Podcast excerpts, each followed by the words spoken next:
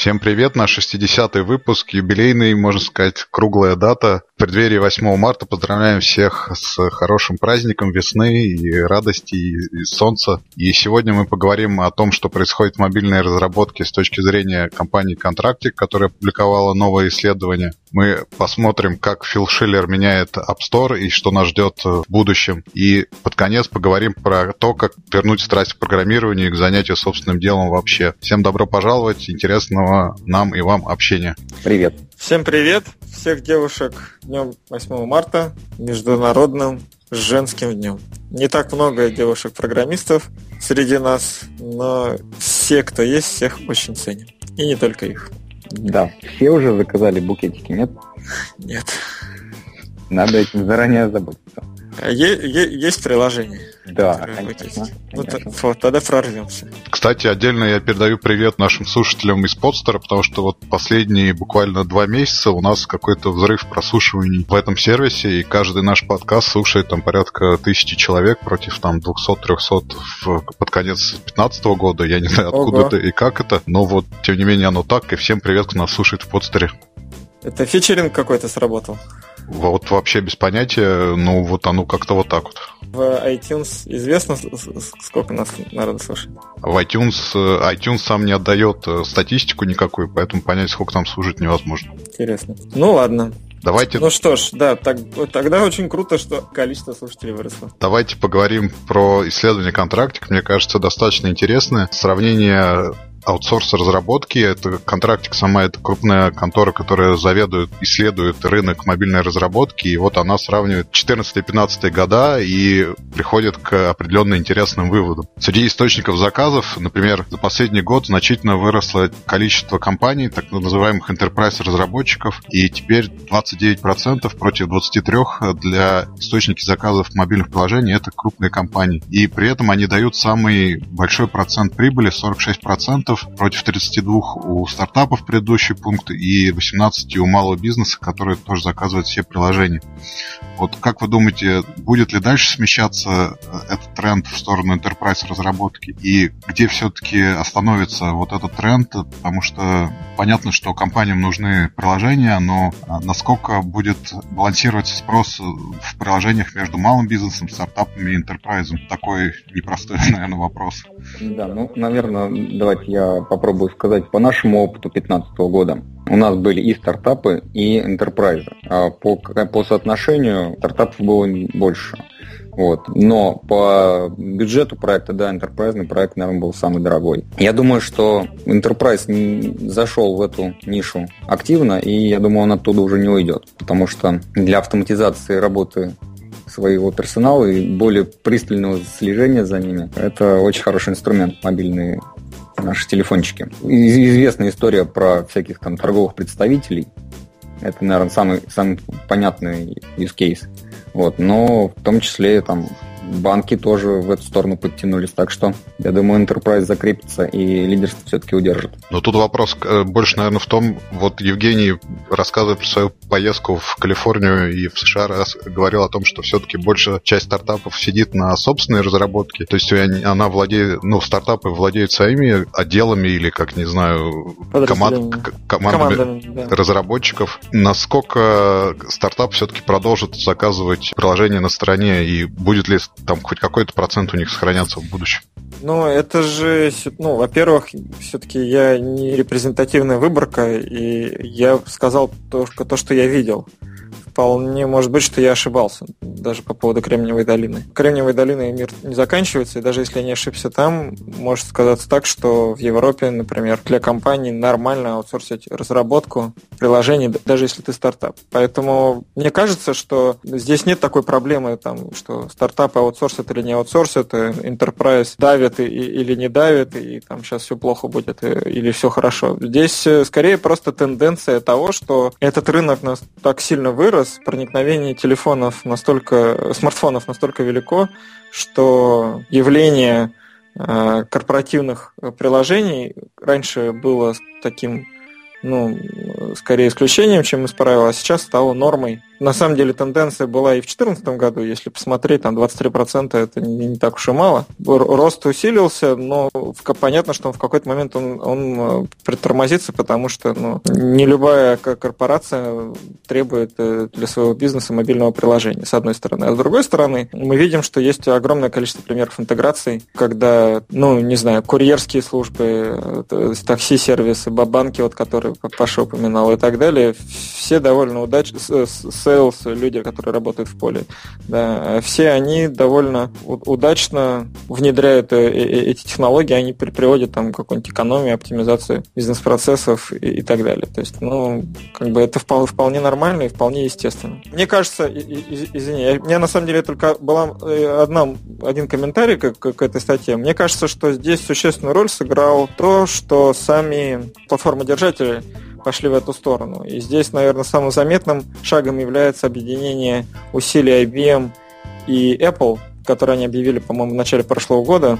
И смысл был в том, что ай би эм начала рекомендовать всем своим корпоративным клиентам использовать э, продукты компании. В том числе это привело к тому, что ай би эм начали выпускать различные э, сервисные приложения, которые должны были помогать их корпоративным клиентам обслуживать ту инфраструктуру, которой они владеют. Так что, когда происходят т- т- такого рода сдвиги в, в парадигме, да, то, безусловно, это приводит к тому, что э, меняется настрой всей индустрии. И если, например, была какая-то корпорация условная, которая думала, делать им мобильное приложение или не делать, нужно оно им или не нужно, видя пример других и понимая, что сейчас все начали в эту сторону двигаться, ну и у них нет выбора, кроме как принять такое решение, иначе они рискуют быть неконкурентоспособными. Я хотел еще такой момент добавить. Ты упомянул, Жень, про ай би эм. На последнем, на последнем AndroidCon, по-моему, в Москве был...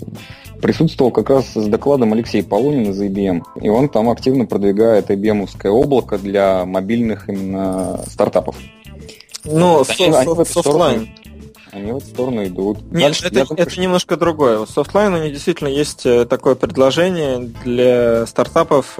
Там они довольно сильно субсидируют молодые компании, предоставляем довольно много серверных возможностей для использования стартапом. Такая же программа есть у Microsoft, такая же программа есть у Amazon и у других. Как мне кажется, это немножко все-таки из другой области. Ну, Но... они активно все эти моби, мобайл, интернет вещей, все это стало теперь тоже модными словами в корпорациях масштаба ай би эм, поэтому они этому большое внимание уделяют. Я думаю, что здесь немалую роль будут играть еще и интеграторы, такие как там Ланит, Крок и так далее. Они тоже развивают активно мобильное направление у себя, поэтому, продавая решения Enterprise, они будут туда продавать сразу и мобильные решения. Поэтому это однозначно говорит о том, что в Enterprise мобильный, мобайла станет сильно больше. У Но... ай би эм есть Mobile First программ все-таки. Вот то, что Павел говорил, это, наверное, бэкэнд, который они продвигают BlueStacks, а есть отдельный Mobile First, который она конкретно с Apple делает. И там сейчас, если не ошибаюсь, уже больше сотни приложений из совершенно различных Да-да-да, направлений. Нет, вот это, это совсем другая история. Вот то, что они делают с Apple,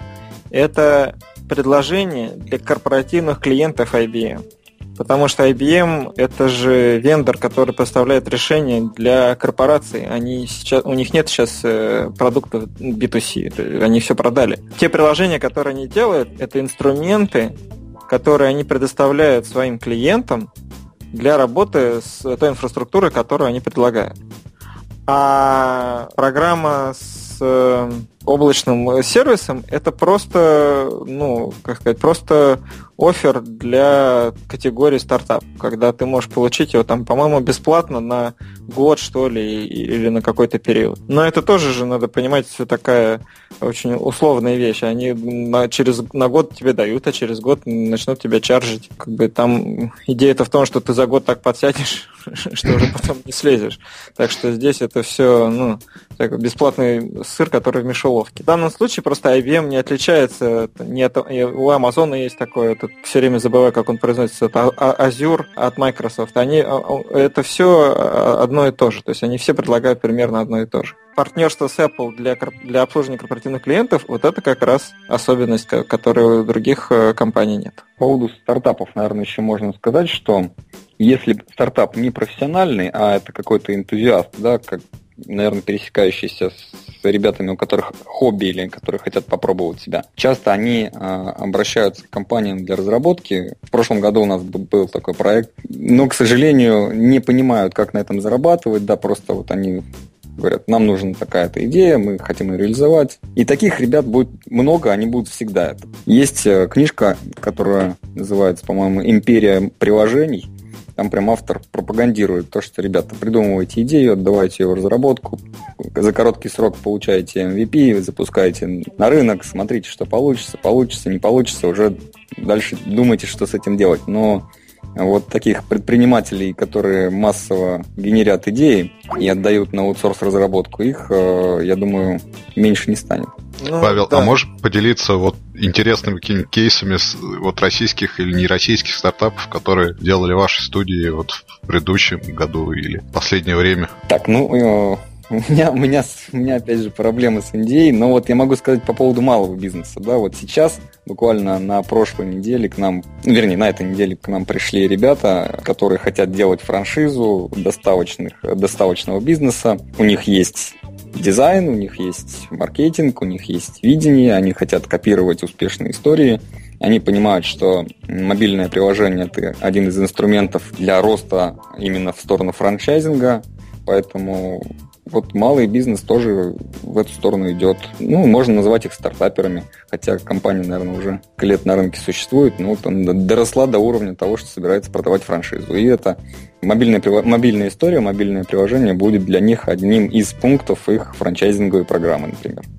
Я, на самом деле, хотел в рамках этой статьи еще один вопрос поднять. Это, ну, мы так или иначе это уже проговаривали в свое время, но интересно, что данные, которые собрала эта компания, Контрактик, Контрактик, да, у них есть такой срез, как разработчики оценивают знания своих клиентов. Там есть несколько пунктов, там дизайн, разработка, тестирование, запуск, аналитика, монетизация и поддержка клиентов. И удивительным образом картина очень, ну, по крайней мере, кажется, что в среднем по рынку все разработчики оценивают ее одинаково, что у клиентов до сих пор не хватает экспертизы ни в одном из этих вопросов. Хотя, не знаю, если судить по рынку России, можно быть точно уверен, что есть примеры компаний, которые эту экспертизу достаточно хорошо и сильно нарастили. Мне лично в первую В первую очередь приходят на ум банки, да, там тот же Альфа-банк, тот же Тинькофф, не к ночи будет помянутый Рокет и так далее. У них опыт в разработке, дизайне, тестировании, запуске, поддержке, аналитике и монетизации. Ну, наверное, заключение монетизации, потому что там не прямая монетизация все-таки. На мой взгляд, достаточно большой, и они здесь наращивают экспертизу стремительно, иногда даже опережая рынок. Но если говорить именно о такой традиционной контрактной разработке, когда к компаниям, которые занимаются на аутсорсе разработкой мобильных приложений, обращаются внешние заказчики и просят их там разработать какое-то мобильное приложение, то до, до сих пор, даже вот несмотря на то, что этому рынку уже сейчас, ну сколько, шесть лет, да, до сих пор экспертиза у заказчиков оценивается как очень низкая. Я могу сказать... Ну, даже не то, что очень низкая, но достаточно низкая. То есть почти по всем этим вопросам требуется поддержка, помощь и консультация со стороны заказчика, э, со стороны исполнителя. Ну, мне кажется, Это... тут просто сам пункт требуется некоторая помощь, которая составляет большую часть всех управлений. Она достаточно эфемерна. То есть, ну, даже мне там в определенные моменты требуется некоторая помощь по дизайну, разработке, тестированию и так далее. Насколько люди но... не заинтересованы. Ну, то есть это так, такая обтекаемая фраза. Я согласен, что, конечно, фраза, возможно, звучит обтекаемой, но суть в том, что по каждому из этих пунктов семьдесят процентов, там минимум, практически в среднем семьдесят процентов стоит значение. То есть, то есть так или иначе заказчики не обладают этой экспертизой либо на достаточном уровне, либо вообще. По некоторым пунктам, там аналитика, например, можно увидеть, что в- в- в- вообще нет никаких знаний. двадцать шесть процентов. То есть четверть клиентов не представляют себе, что такое аналитика приложений. И это, на мой взгляд, очень большая цифра. Но если, да, правильно, наверное, такой перевод вот этого красного, красного кружка с процентами, это вообще не в состоянии понять, то есть клиенты, которые, в принципе, не могут понять, разобраться в этом вопросе и зачем это нужно, то тогда печально, что двадцать процентов в среднем по каждому из пунктов. Тут, Леонид, чтобы было понятно, почему я на это обращаю внимание. Когда к тебе приходит заказчик, и когда ты ему начинаешь считать проект, заказчик, как правило, хочет на всем сэкономить. И он начинает говорить: мне это не нужно, мне то не нужно, мне все не нужно. Ты ему говоришь: давайте встроим аналитику в приложение, потому что вам же надо знать, кто пользуется, как пользуется, какие показатели, да, там, какой процент оттока пользователей, какое там успешное количество запусков там, или дохождение внутри приложения по воронке там, до, до нужного действия. По моему опыту, одна четверть, кстати, да, вот приблизительно совпадает с тем... Нет, не здесь, здесь десять процентов. Но вот в России, наверное, все-таки чуть более позитивная ситуация. Но примерно одна четверть заказчиков, она, она говорит: да, это все правильно.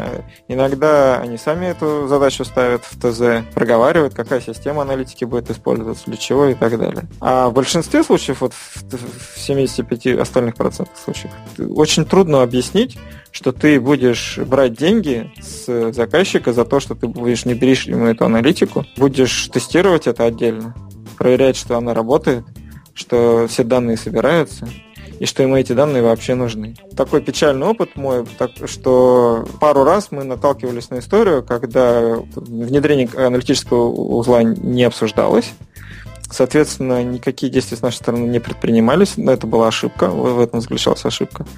Затем происходил запуск продукта, заказчик начинал, начинал спрашивать: а что там у меня, там почему-то у меня вот люди ничего не делают в приложении, им ничего не нравится. Мы говорим: ну, надо было аналитику строить, у нас не было такой задачи, мы ее не строили.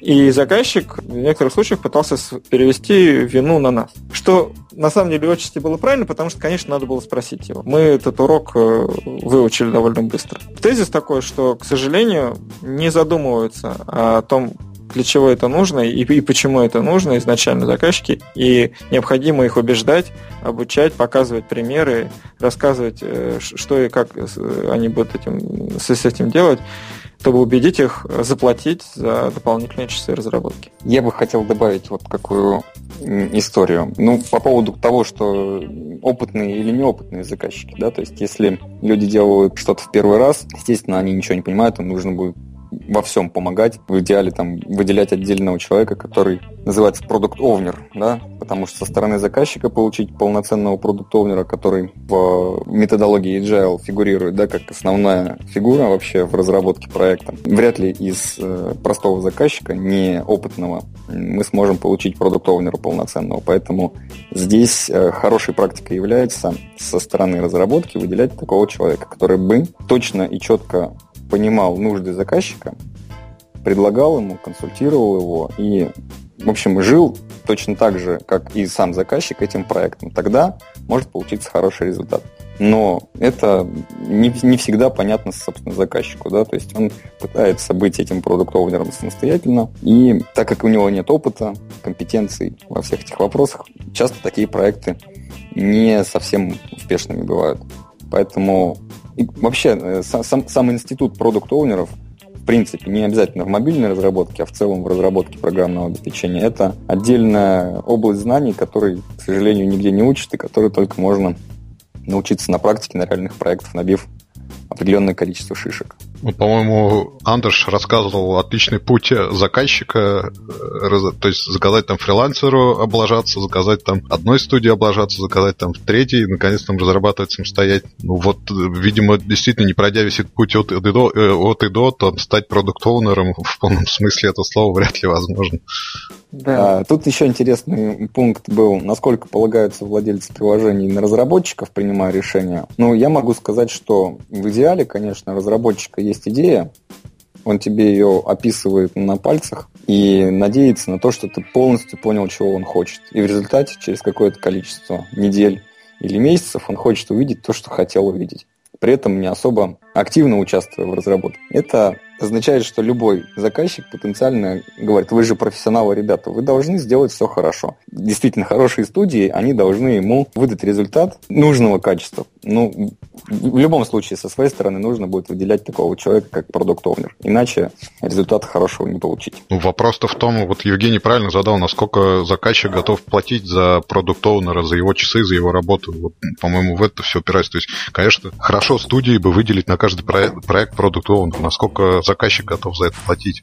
Я предлагаю включать стоимость работы продукт-овнера в рейты студии. И тогда вопрос пойдет сам собой. Ну, это сложный вопрос. Я думаю, что на самом деле он, он так однозначно не решается, просто потому что ты говоришь, что мы вам посчитаем продукт оунера в рамках общего заказа. Клиент, заказчик в этом случае скажет: не, не надо нам считать этого, пожалуйста. А лучше ему это вообще не говорить. То есть это сделать ему дополнительную услугу в рамках тех бюджетов, которые ты... Мог... Ну, это тоже такое неоднозначное решение, конечно, потому что можно, конечно, и не говорить ему про это, но это влияет на сумму, на итоговый результат, это раз, в любом случае. Во-вторых, все-таки, опять же, хороший заказчик будет докапываться до каждого пункта в, в коммерческом предложении. Ну, ну ладно. Заказчик, я думаю. А, да. Ладно, это, в общем, лирика у наша традиционная. Рубрика «Как, как трудно быть как делать разработку». Окей, okay, давайте тогда поговорим про нового продукт-оунера у App Store. Фил Шиллер вышел на работу в конце прошлого года, и вот уже первые изменения в магазине приложений Apple достаточно заметны. На этой неделе... Некоторые говорят, что под Clash Royale это сделали, но, тем не менее, видимо, это будет и дальше. Фичеринг начал меняться не раз в неделю, а несколько раз в неделю. Плюс там обновился раздел для телевизионных приложений. И вот, видимо, Фил Шиллер и дальше будет улучшать и активно работать над App Store и менять все там так, чтобы это было лучше, красивее и интереснее. Вот какие бы для вас новинки в App Store были бы полезны и, так сказать, насущные вот в рамках текущей экономики приложений, ну, засилия больших издателей, как вы думаете? Вот я бы сказал, что для меня интересно был бы нормальный поиск, в конце концов, который, о котором мы уже говорим много лет. Плюс какие-то, ну, фичеринг обновили и сделали несколько раз в неделю, но все-таки открытие приложения — большая проблема, и мне бы вот было интересно просматривать не просто фичеринг приложения, а какие-то необычные, новые, там, в определенных категориях. Что для вас интересно было бы изменить в App Store? Жень, можно я начну, да? Да, конечно. У меня большое пожелание сделать персонализированный, персонализированную главную страницу, чтобы она смотрела на то, чего установлено у меня в телефоне, и выдавала мне свой подбор, свою подборку. Я это думаю, в Google Play что... сделано уже, открою тайну большую. Вот, и в App Store этого сильно не хватает. Хотя, может, может быть, они как-то анализируют, не знаю.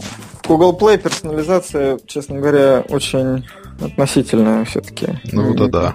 Google Play смотрит на устройство. То есть он старается выбирать, подбирать приложения по устройству, по географии и по друзьям, по-моему, если я не ошибаюсь. Поэтому, например, даже если вынуть там из коробки два разных телефона, условно Samsung и условно эл джи, и запустить Google Play и авторизоваться в них под одним аккаунтом, то там будут разные приложения советоваться. Потому что, ну, если я не ошибаюсь, Google все-таки учитывает, какое устройство у тебя. Паш, что-то, ты еще что-то хотел сказать? Извини, я тебя перебил. Да, я просто, опять же, к персонализации, что, вот, например, у меня установлено очень мало игр, да, я не геймер, поэтому, когда я захожу на главную App Store и все в играх, мне, мне, наверное, это не очень интересно. Поэтому вот персонализация — это, я считаю, большое, большое направление, в котором бы они пошли. Ну, тут я согласен, да, игр там очень много, я и говорил об этом чуть-чуть, там интересно были бы какие-то другие приложения за пределами восемьдесят процентов игр и там и трех, не знаю, утилит, которые и так уже всем известны. Я об этом тоже говорил. Евгений. А вот такая функция, как предложить какое-то найденное приложение, тебе понравившееся, да, там, друзьям своим, не знаю. Ну, там есть такая кнопка «Share», «Предлагай, не хочу». Такой а, квадр... вот, а... квадратик со стрелочкой. Да, но, но, но на поисковую выдачу в моем App Store будет влиять то, насколько пошарили мне мои друзья Расшаренное приложение прилетит тебе ссылкой в туда, куда тебе его расшарили. Оно не шарится через App Store, оно шарится через... Ну, гру... ну суть, суть, через грубо говоря, грубо говоря вот, э, предпочтения моих друзей или рекомендации моих друзей, чтобы учитывались в, поисков... ну, в э, витрине App Store, было бы, наверное, тоже интересная функция. Не знаю, ты, наверное, очень сильно доверяешь своим друзьям. Ну, ты знаешь, на самом деле, большинство приложений я ставлю по рекомендации кого-то. Вот посмотри вот это интересное приложение, посмотри вот это интересное приложение. Ну, ты, а как определить, кто, ну, в App Store, кто твой друг? Как App Store узнает, что это твои друзья? Ну, контактная книга, возможно, не знаю. Ну, окей. А, можно я? У меня это больная тема. Наболела, видимо. Давай, жги. С App Store, ну, на самом деле, действительно, App Store поменялся последние несколько недель. Я с удивлением для себя обнаружил вот эти изменения, потому что в течение последних двух лет очень мало каких-то таких существенных сдвигов происходило в, в сервисе.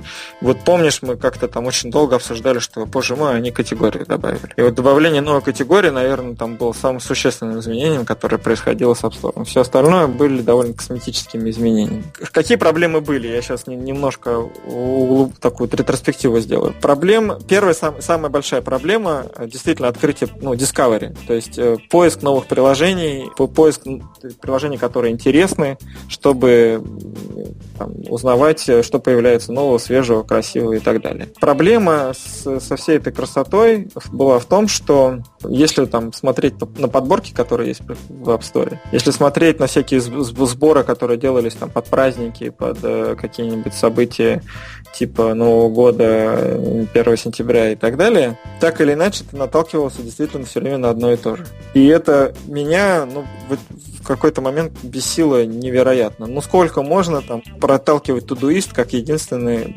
менеджер там Todo задач? Или сколько можно показывать, я не знаю, Dropbox, да, как единственный сервис хранения файлов? Как будто бы никаких других сервисов нету, не, или, или нету ничего, что сделано поверх того же самого Dropbox, что тоже могло бы быть интересным и гораздо более полезным. Это была очень большая беда, и, как мне кажется, проблема была в том, что все редактора, которые отвечали за вот подбор контента во всех регионах, это, кстати, не, кас... не только Россия, это касалось всех регионов, практически всех регионов, они, ну, перестраховывались. То есть им было спокойнее поставить в подборку соцсети всем уже обрыдшие и надоедшие там Facebook, ВКонтакте и Twitter, и, и не париться. Ну, потому что, ну, соцсети же, да, правильно, и зачем ставить что-то другое, неизвестное и никому непонятное. Ну, они практически не задумывались о том, что есть какие-то другие приложения, которые тоже попадают в эту категорию, которые могут быть интересны, это могут быть новые приложения, там, никому неизвестные, но от этого ничуть не хуже, чем, там, а может быть, даже лучше, чем Facebook или ВКонтакте. Это первый момент. Второй момент. Ну, небольшая проблема, но относительная проблема – это то, что App Store постоянно тебе показывает то, что у тебя уже установлено. И Google Play, кстати. Я вот, вот, вот это я вообще удивляюсь. Почему, почему нет рычажка «Скрыть установленное»? Ну, это, ну, ну, на мой взгляд, ну это какая-то такая банальная и очевидная вещь, что даже странно про нее говорить. Зачем мне смотреть, опять же, там, на какую-то подборку или на какой-то топ и видеть там, пять из десяти приложений, которые у меня уже установлены в этой подборке? Че, что, как, как я что могу узнать нового, да, и интересного и полезного для себя? И третий пункт, он тоже, наверное, примерно же из этой же категории, это то, что, ну, и App Store, и Google Play чудовищным образом захламлены огромным количеством устаревших приложений. Я там через поиск часто натыкаюсь на приложения, которые до сих пор в дизайне шестой iOS. Это означает, что они не адаптированы там, к моему айфон шесть плюс. И какой смысл мне на них смотреть? Ну, ну, ну что такого может мне быть нужно в приложении, которое делалось под четвертый iPhone? Я не представляю. То есть оно не, не, не апдейтилось уже сколько? четыре года. Почему настойчиво Apple предлагает их в поисковой выдаче и заставляет меня на них смотреть, там, не отчеркивает, не выделяет, не, не, не закрашивает серым, там, ну хоть как-то не показывает мне, что это какой-то вообще трэш, на самом деле, от которого никакого толку нет. Ну, очевидным решением лично для меня было бы просто скрывать их в, в поиске там, и под, под каким-нибудь пунктом там See More или, я не знаю, там Legacy Apps, и не тратить мое время на, на, на просмотр вот этого никому не нужного, я извиняюсь, говна. При том, что, ну, понятно, если бы я искал по названию, и мне нужно было бы конкретное устаревшее приложение, которое, у которого есть вот это конкретное название. Да, это один случай. Но если я ищу там по какому-то обычному кейворду, и, и мне вот вылезает этот поток код спама, то, ну, совершенно непонятно, почему это, зачем, зачем они это делают. Опять же, уже два поколения больших телефонов вышло. Почему в ранжировании приложений не учитывается адаптация этого приложения под этот конкретный экран, мне тоже непонятно. То есть логично было бы показывать приложение, которое там адаптировано к шестому, к шестым айфонам вверху, и не адаптированные приложения внизу. Этого, к сожалению, тоже нет. Вот, это основные три пункта. Значит, если по последним двум ничего пока не поменялось, и все так же печально, как и было, то вот то, что касается первого пункта, Discovery, действительно, ситуация начала меняться. Она начала меняться в лучшую сторону. То, что Store начал выдавать рекомендации чаще, чем раз в неделю, это просто волшебно. Ну, это, это замечательно. Это в лучшей степени учитывает обновления, которые происходят в App Store с точки зрения того, что там постоянно появляются какие-то новые приложения, да, кто-то что-то выпускает, или происходят какие-то апдейты, которые там добавляют новый функционал в старые приложения. И об этом, и App Store об этом начинает сообщать. Ну вот, кстати, тоже комментарий к этому, что часто, очень часто можно было видеть, что в подборке новые достойные отметки могли быть приложения, которым там по пять лет уже. Ну, ну как они, почему они были в категории новые, для меня это загадка. А сейчас, если посмотреть на эти разделы, то там в основном действительно новые приложения. То есть они перестали подсовывать просто апдейт очередной, или даже не, не, не апдейтное приложение, а просто старое приложение, вот в такого рода к, к комментариях. Ну, вот. В, в, в новинках, но новые на этой неделе, реально новинки. Там не, не апдейты, а именно новые приложения. По-моему. По крайней мере, у меня, у меня такое впечатление э, сложилось. Появилось несколько подборок, э, грубо говоря, тематич... старых тематических. То есть они, во-первых, показывают теперь отдельно там журналы, газеты, то, что, по-моему, так он называется раздел. Отдельно показываются приложения по подписке, отдельно показываются приложения предыдущий выбор э, редакции, и так далее. Ну, то есть там вот эта главная страница, featured App Store, она удлинилась.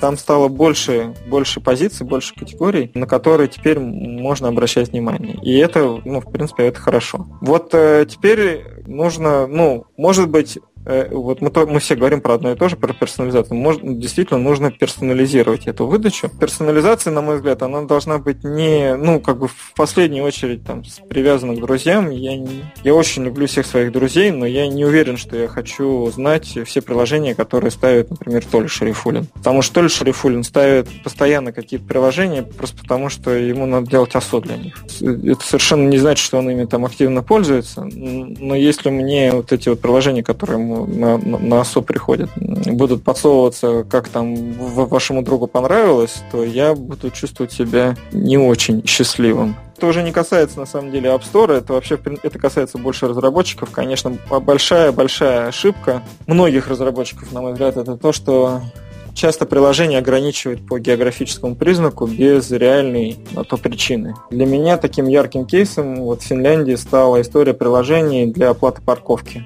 В Финляндии везде надо платить за парковку, и в центре города стоят паркоматы, в которые надо бросать монетки. Монеток нету, потому что в Финляндии почти везде, ну, в девяносто девять целых девять десятых процента случаев ты расплачиваешься карточкой. Почему вот у них стоят такие устаревшие паркоматы, для меня загадка. Есть приложение, которое ты можешь скачать и оплачивать, завести туда карту и оплачивать по парковку через приложение. Правда, там это дороже, чем если ты будешь монетки кидать, но как бы зато не надо все время носиться с мешком мелочи. Так вот, эти приложения ограничены по географии э, Финляндии. Store Финляндии. И я вот в айфоне российский App Store. И я ни, ни, никак не могу его скачать, хоть ты тресни. Пришлось, с большим скрипом для меня лично, пришлось ставить это приложение на Android-телефон, на мой второй телефон, и, и пользоваться им оттуда. Это было не очень удобно, на самом деле, потому что он такое второстепенное устройство для меня. И, и то даже на, ну, на, на Android там нет ограничений, ну, то есть там есть ограничения по географии, хотя основ, основное различие там все-таки языки, а не географии. Одно из двух приложений, которые рекомендуется, оно было, слава богу, в Android доступно для, так как мне стал английский язык, оно было доступно для английской локали. И это, собственно, меня выручило. Но это вот тоже одна из ошибок, ошибок таких классических Discovery, когда ты делаешь приложения, которые могут пользоваться не только жители этой конкретной страны, а туристы, например, да, и привязываешь его к, к данной стране. Это, это в общем, очень не, неправильно. В App Store это, по крайней мере, в, в русском App Store это приводило к тому, что часто мы не видим приложений, которые не локализованы на русский язык. Все, а, я разговорился, у меня да. все. Какие-то изменения в Mac App Store или в, там, в Store для часиков, в ти ви о Store заметили или пока еще нет? Я не пользуюсь в основном, особенно, честно говоря, Mac App Store, поэтому не могу ничего сказать. Я тоже вряд ли. У меня вопрос больше другой, почему на эти изменения понадобилось два года. То есть сделать фичеринг несколько раз в неделю... Ну, даже с технической точки зрения никаких там нововведений не требует, вероятно, я так думаю. Почему два года вот не менялся App Store это, и только это сейчас? Хороший вопрос. Я думаю, что проблема, основная проблема была в том, что фокус компании был на другом. Они э, не фокусировали, не так сильно были сфокусированы на Discovery, как сейчас. И задачи внутри App Store, которые они решали, они были, ну, то есть, если происходили какие-то изменения, то эти изменения были под капотом приняты. Говорить. То есть они не были особенно видны в обычному пользователю. Там при, о причинах ну, надо, можно гадать, я, я, я, мне трудно говорить, то есть я, я совершенно не готов сейчас какие-то тут гипотезы или прогнозы высказывать. Глобально, я думаю, что просто совершенно другие были приоритеты. И эти приоритеты, они ну, выражались в каких-то других действиях. На самом деле App Store это не сказать, что он за два года никак не изменился. Он менялся, но просто, просто изменения были довольно медленные. Фокус, не знаю, был скорее там, ну, может быть, на инструментах разработки для App Store, может быть, на там ускорении процесса ревью приложений, может быть, там, я не знаю, еще на чем-то там, на, на каких-то вещах, которые, может быть, вообще незаметны обычному пользователю. А вот сейчас, не знаю, ну, какая-то критическая масса была достигнута, там, количество скачиваний в App Store сильно там упало сейчас по сравнению с, с, со скачиваниями. Ну, не упало, а сильно меньше. Не, неправильно сказал. Количество скачиваний в App Store меньше, чем количество скачиваний в Google Play. Они решили там догонять. Может быть, много претензий от, от паблишеров и от разработчиков в том, что ну, ни, никак нас не найти, никак нас не увидеть. Там Apple нас не поддерживает, а Apple хочет поддерживать разработчиков, так или иначе. Не знаю, может быть, там сошлись сразу несколько факторов, и вот в итоге эти изменения произошли. Но там тоже есть куда еще двигаться. То есть, ну, банально невозможность ответить пользователю, она бесит ужасно. Ну, то есть, это, это просто кошмар какой-то. И если в Google Play ты можешь найти человека через Google+, и, ну, там, в два клика так или иначе постараться получить его адрес или, или нагуглить его, и, и, там, например, или написать ему, оставьте ваш имейл, там, мы с вами свяжемся, и человек отредактирует свой отзыв и оставит свой имейл, то в App Store этого нет ни в каком виде, а люди не заморачиваются. Они пишут, у меня ничего не работает, и, и не говорят, вот мои контактные данные, свяжитесь со мной, чтобы починить. Они ничего не работает, и ставят кол и уходят обижены.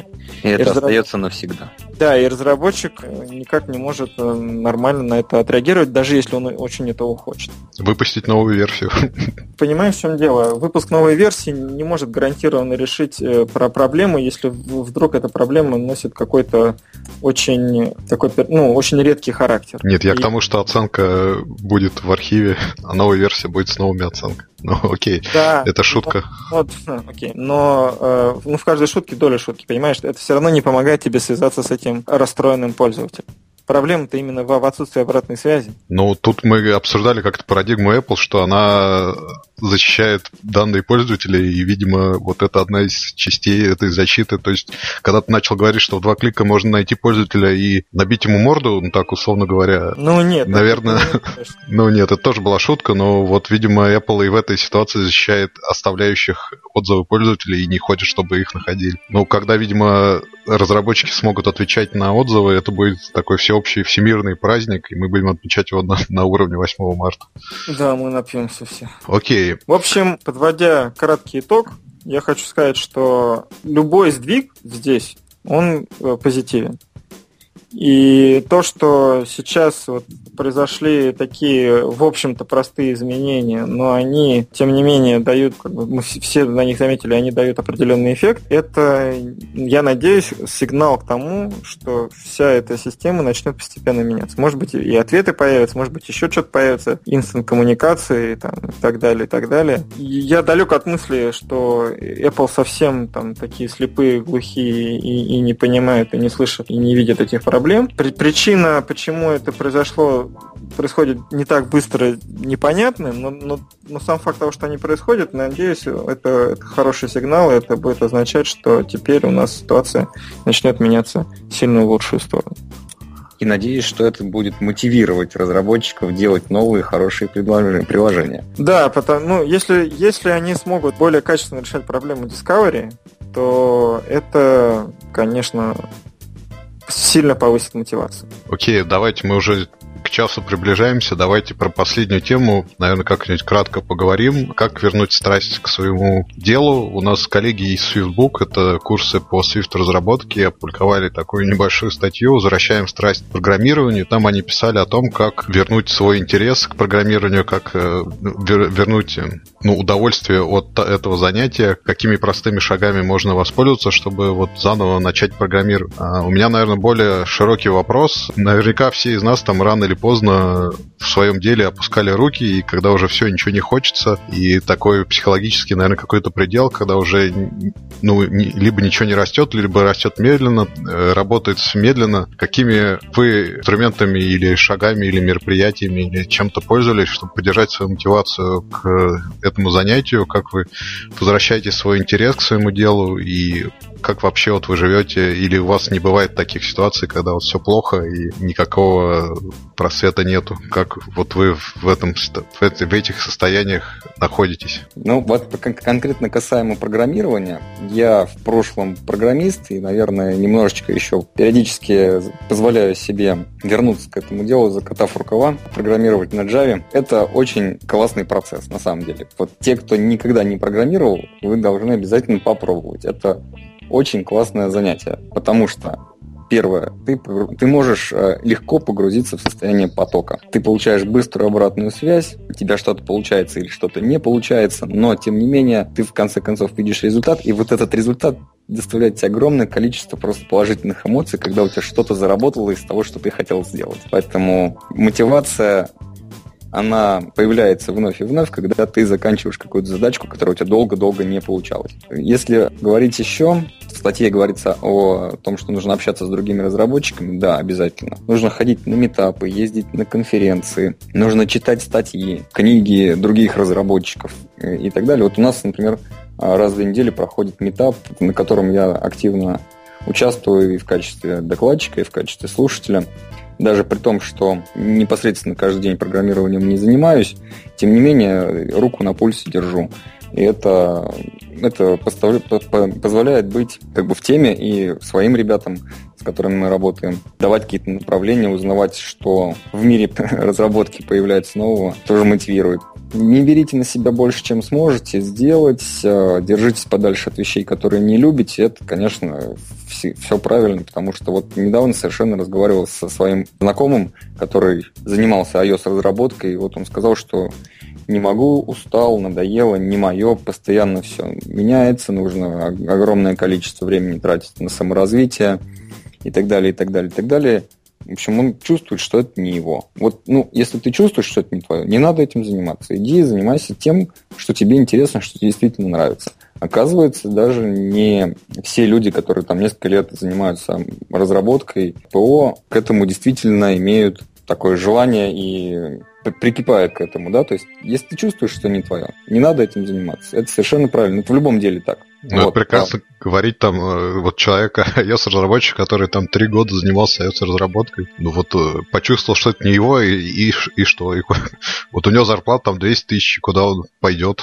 В дворнике за двадцать? Может, может быть, маркетологи, может быть, продуктологи, может быть, не знаю, в предприниматели. Куча есть разных направлений приложения своего таланта. Пробовать постоянно что-то новое – это тоже хорошая история. Я знаю, что все ребята, которые занимаются серьезной разработкой, они все время пробуют новые библиотеки, новые языки программирования. Там Kotlin недавно вышел один ноль, да, там Swift постоянно там какие-то обновления выпускает. А очень интересно смотреть вообще в сторону всяких экзотических таких вещей, да, как там, не знаю, Clash Royale какой-нибудь, Erlang, еще что-то. Позволяет тебе, как разработчику, расширять свой кругозор и смотреть на те же самые задачи, которые ты решаешь в своей повседневной работе, с другой стороны. И это здорово. По поводу перерывов в работе. Ну, отличная техника помидоров, да, все, наверное, слышали, да, помодоро техника. Мы в своей команде, некоторые ребята применяют эту технику довольно успешно.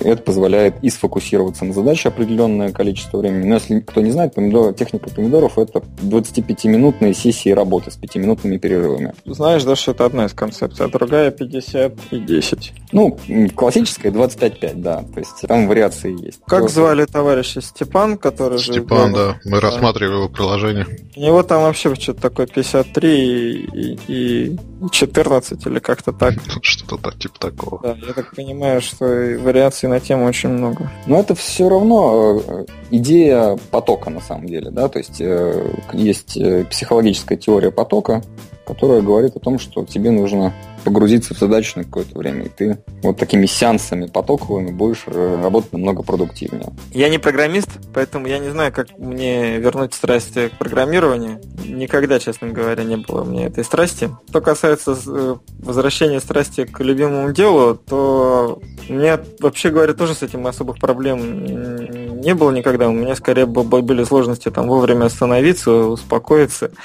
и так далее. Но вообще говоря, когда ты понимаешь, что там процесс не идет, ты ничего не соображаешь или, не знаю, ты чувствуешь усталость, то ну, надо просто останавливаться, отвлекаться, переключаться на что-то другое, сходить погулять, позаниматься айкидо, в конце концов, провести время с женой и, и дочкой. Тоже не самый плохой вариант. Это помогает отвлечься, это помогает немножко проветриться, а дальше ты, собственно говоря, успокаиваешься, мысли в голове у тебя успокаиваются, приходят какие-то новые новые идеи, и с новыми силами можно ринуться в бой.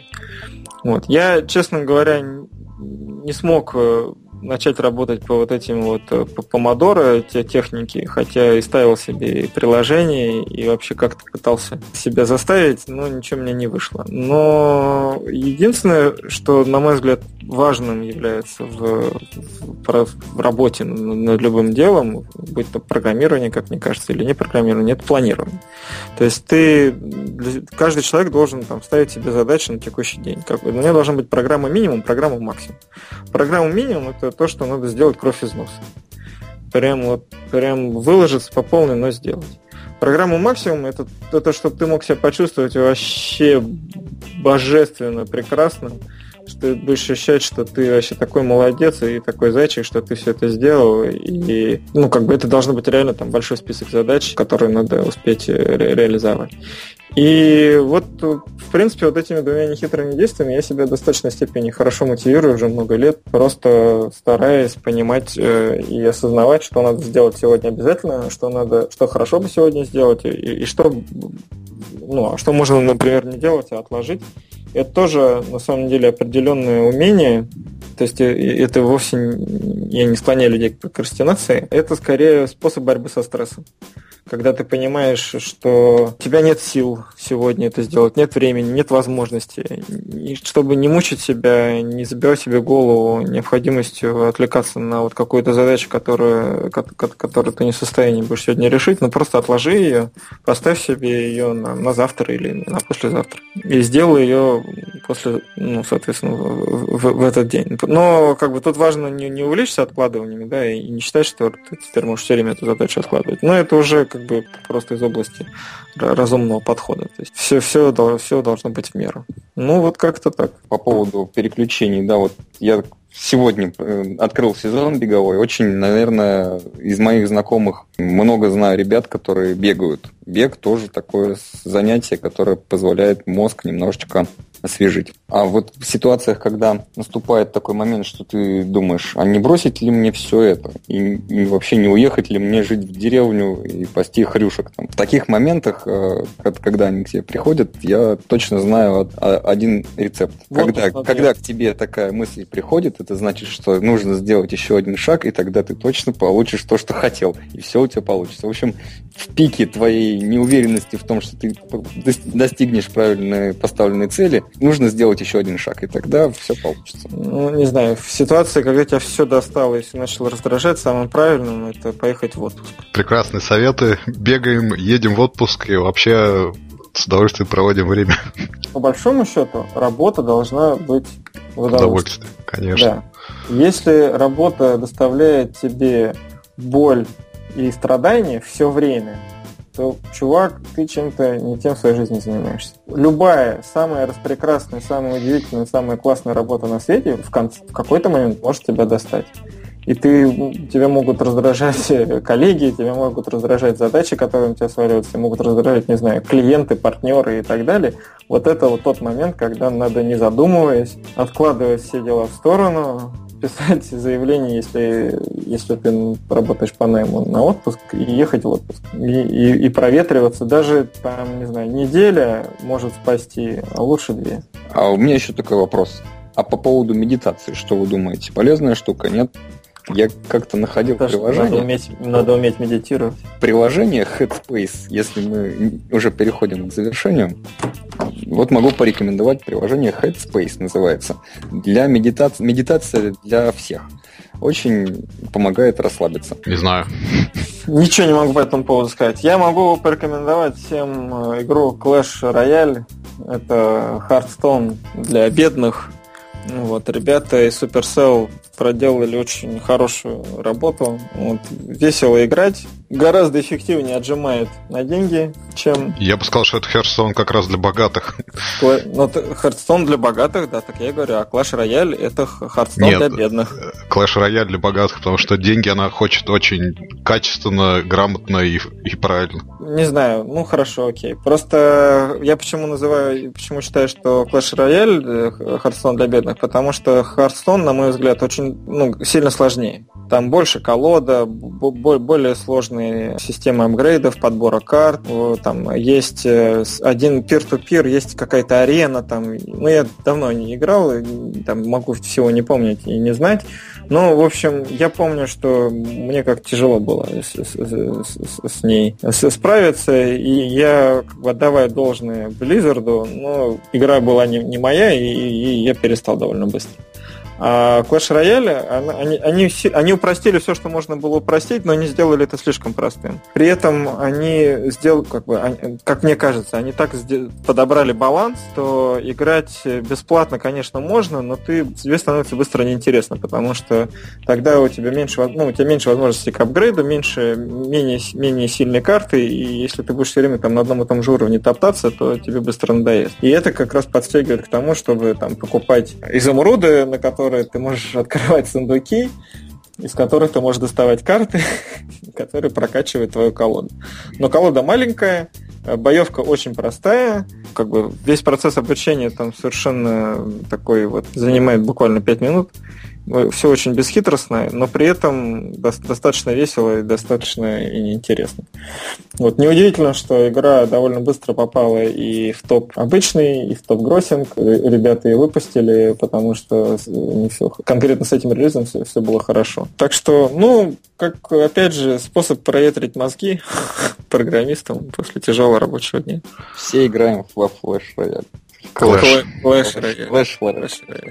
Ну, сравнивая с Hearthstone, вот, безусловно, игра Blizzard приходит в первую очередь на ум при сравнении. Я тоже играл и тоже довольно быстро забросил. Для, для сравнения, в Hearthstone мне ни разу не хотелось заплатить, потому что, чтобы купить какие-то карты эпические или колоду, там, я уже не помню, как они называются. Касаемо Clash Royale, хочется заплатить прям сразу и быстро, и, и только дайте мне быстро вот, того героя, который мне нужен. Поэтому вот я и говорю, что Clash Royale — это скорее Hearthstone для богатых. То есть он деньги выманивает, как я уже сказал, очень качественно. И просто загляденье смотреть на то, как это реализовано, с каким умением. Вот Supercell все это, все свои навыки отъема денег у населения вложил в эту игру. Но... Ну, ладно, окей, хорошо. Ну и по сравнению с Hearthstone, мне кажется, она все-таки более сложная. Несмотря на то, что там карт меньше, несколько путей для атаки и для защиты, и мне кажется, все-таки она более сложная и просчитанная с точки зрения стратегии. Ну, окей, я м- могу ошибаться, я не, не, не специалист по играм, не, не, вообще, на самом деле, играю это в... ни во что не играю. В Clash of Clans и, и, и, играю только из, из любви к искусству, вот. Но это мое впечатление именно по сравнению с тем, как, какой был опыт у меня с Hearthstone, потому что как-то, как только когда я попытался в него играть, я вот помню, что ну, мне вот прям тяжело было. Я не, я не понимал, как себя вести. Там у меня были проблемы с тем, что я не сразу понял, что там как, как с колодой можно себя вести, что карты можно менять, что, что колоду можно подбирать. И при этом у меня, в принципе, сложилось впечатление, что там довольно четкий pay-to-win. Там не было такого, что ты можешь прокачиваться бесконечно долго, бесплатно. Вот. Там, там надо, надо было платить. Здесь я, как и все, играю всего там меньше недели, поэтому судить пока, наверное, действительно рано, но вот такое как бы общее впечатление, что на самом деле ребята смогли сделать так, чтобы, чтобы вопросов было мало, а азарта и, и кайфа было много. И в этом смысле они молодцы. Да, это я согласен. Окей, давайте заканчивать тогда. Всех с наступившей весной, уже с восьмого марта, прекрасных наших девушек, дам, женщин с э, праздником. До следующей недели тогда. Всем пока. Рад были вас слышать и надеюсь, что вам было интересно. С наступающим праздником и всем пока. Всем спасибо, кто нас дослушал до самого конца. Делайте хорошие приложения, не делайте плохих приложений и не забывайте отдыхать. До новых да. встреч.